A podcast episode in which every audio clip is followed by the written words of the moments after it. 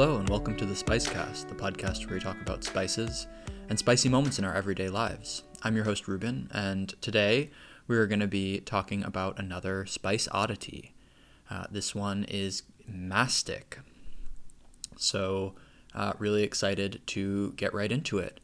Mastic, or mastica, or mastija, uh, depending on which language you're speaking, uh, is a resin that is obtained from the mastic tree, or Pistacia lentiscus uh, in Latin, which is in the cashew uh, family that also includes poison ivy.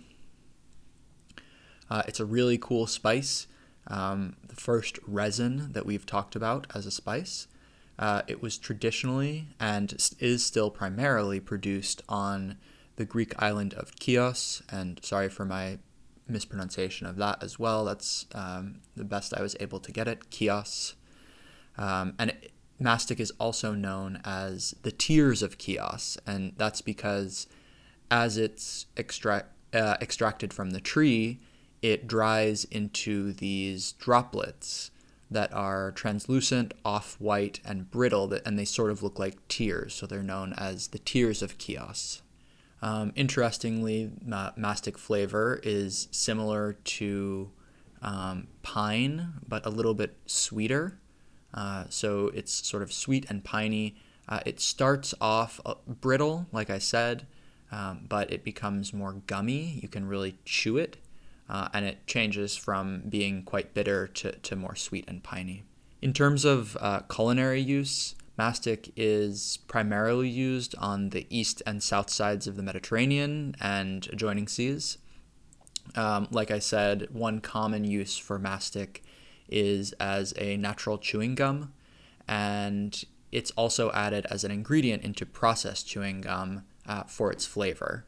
Uh, mastic flavored gum is sold in Syria, Lebanon, Jordan, Turkey, and Greece, and a couple of other countries around there. Uh, in addition to that, in Turkey, mastic is widely used in Turkish desserts because of um, its piney and sweet flavor. Uh, it is sometimes used in Turkish delight. Uh, it is also used in soft drinks and some other Turkish dishes. In Lebanon, there are multiple other uses as well, including in ice cream and in various sauces and seasonings. Uh, in Greece, uh, where uh, where mastic has uh, existed perhaps the longest, um, the Greek there's a Greek liquor known as mastika that uses mastic as its uh, main flavoring. And just a note, uh, obviously that's different than just calling the the spice itself mastika. Um, it is like a, a a branded thing, mastika. Um, additionally, in Greece, mastic is used in cheeses, breads, desserts, and other dishes. I was especially interested to try um, mastic cheese and bread. Those sound really interesting to me. Uh, I'm more of a savory person than a sweet person. There's also the Syrian ice cream or ice cream like dessert known as buza um, that sometimes uses mastic as a flavoring. And in Egypt, mastic is used in preserves, jams, and soups, as well as in meat dishes. Uh, one use that I really wasn't familiar with um, is in Morocco. Um, mastic is used as part of the preparation of smoked foods. So that's a really interesting one. It's adding a little bit of woodiness, a little bit of acidity, a little bit of brightness. That's pretty cool.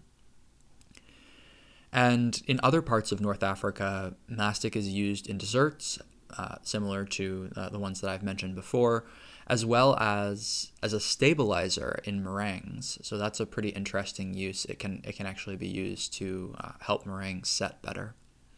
Outside of culinary use, mastic uh, has many other uh, functionalities, uh, including in as a scent in cosmetics and incense.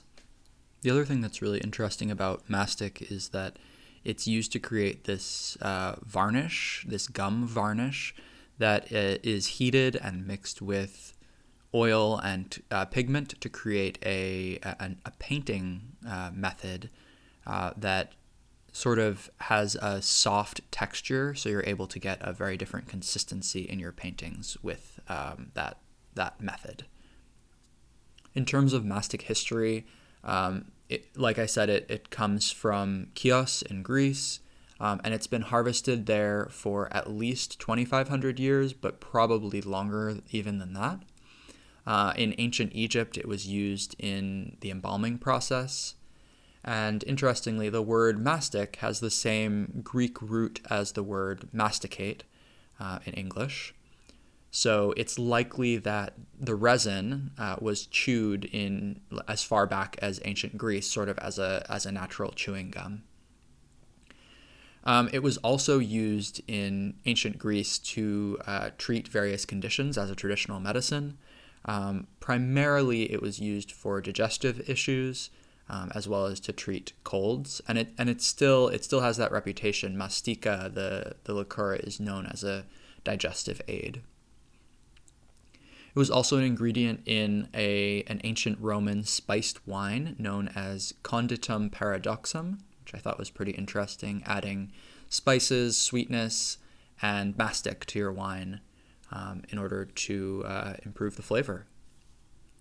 And some people believe that mastic is mentioned in the Bible, although it's unknown whether that translation is accurate. So you have to do a little bit more research to see whether that's actually true. Mastic became extremely important in the Byzantine and Ottoman empires.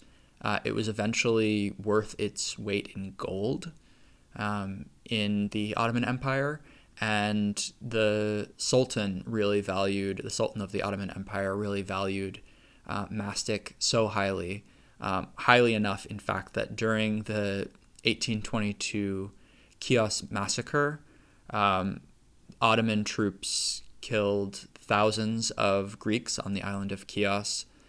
Uh, and, however, many mastic farmers were spared so that they could, could continue to produce mastic for the Ottoman Sultan. So that just shows you, I mean, in, in the face of such a horrific act, how important this substance was and, and how it could re- it could really only be produced there and in a couple of other places. Um, but Chios is still the main place where, where mastic is produced. There are a few mastic groves outside of Chios, um, but really the, the main production is there and the best quality is there.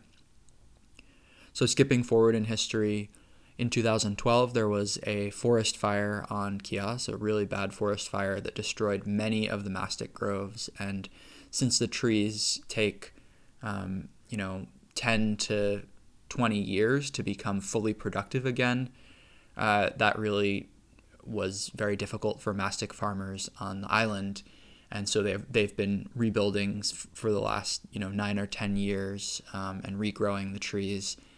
Um, but there is still like such a high value placed on mastic throughout the, the region and throughout the world that uh, mastic prices have gone up significantly since then.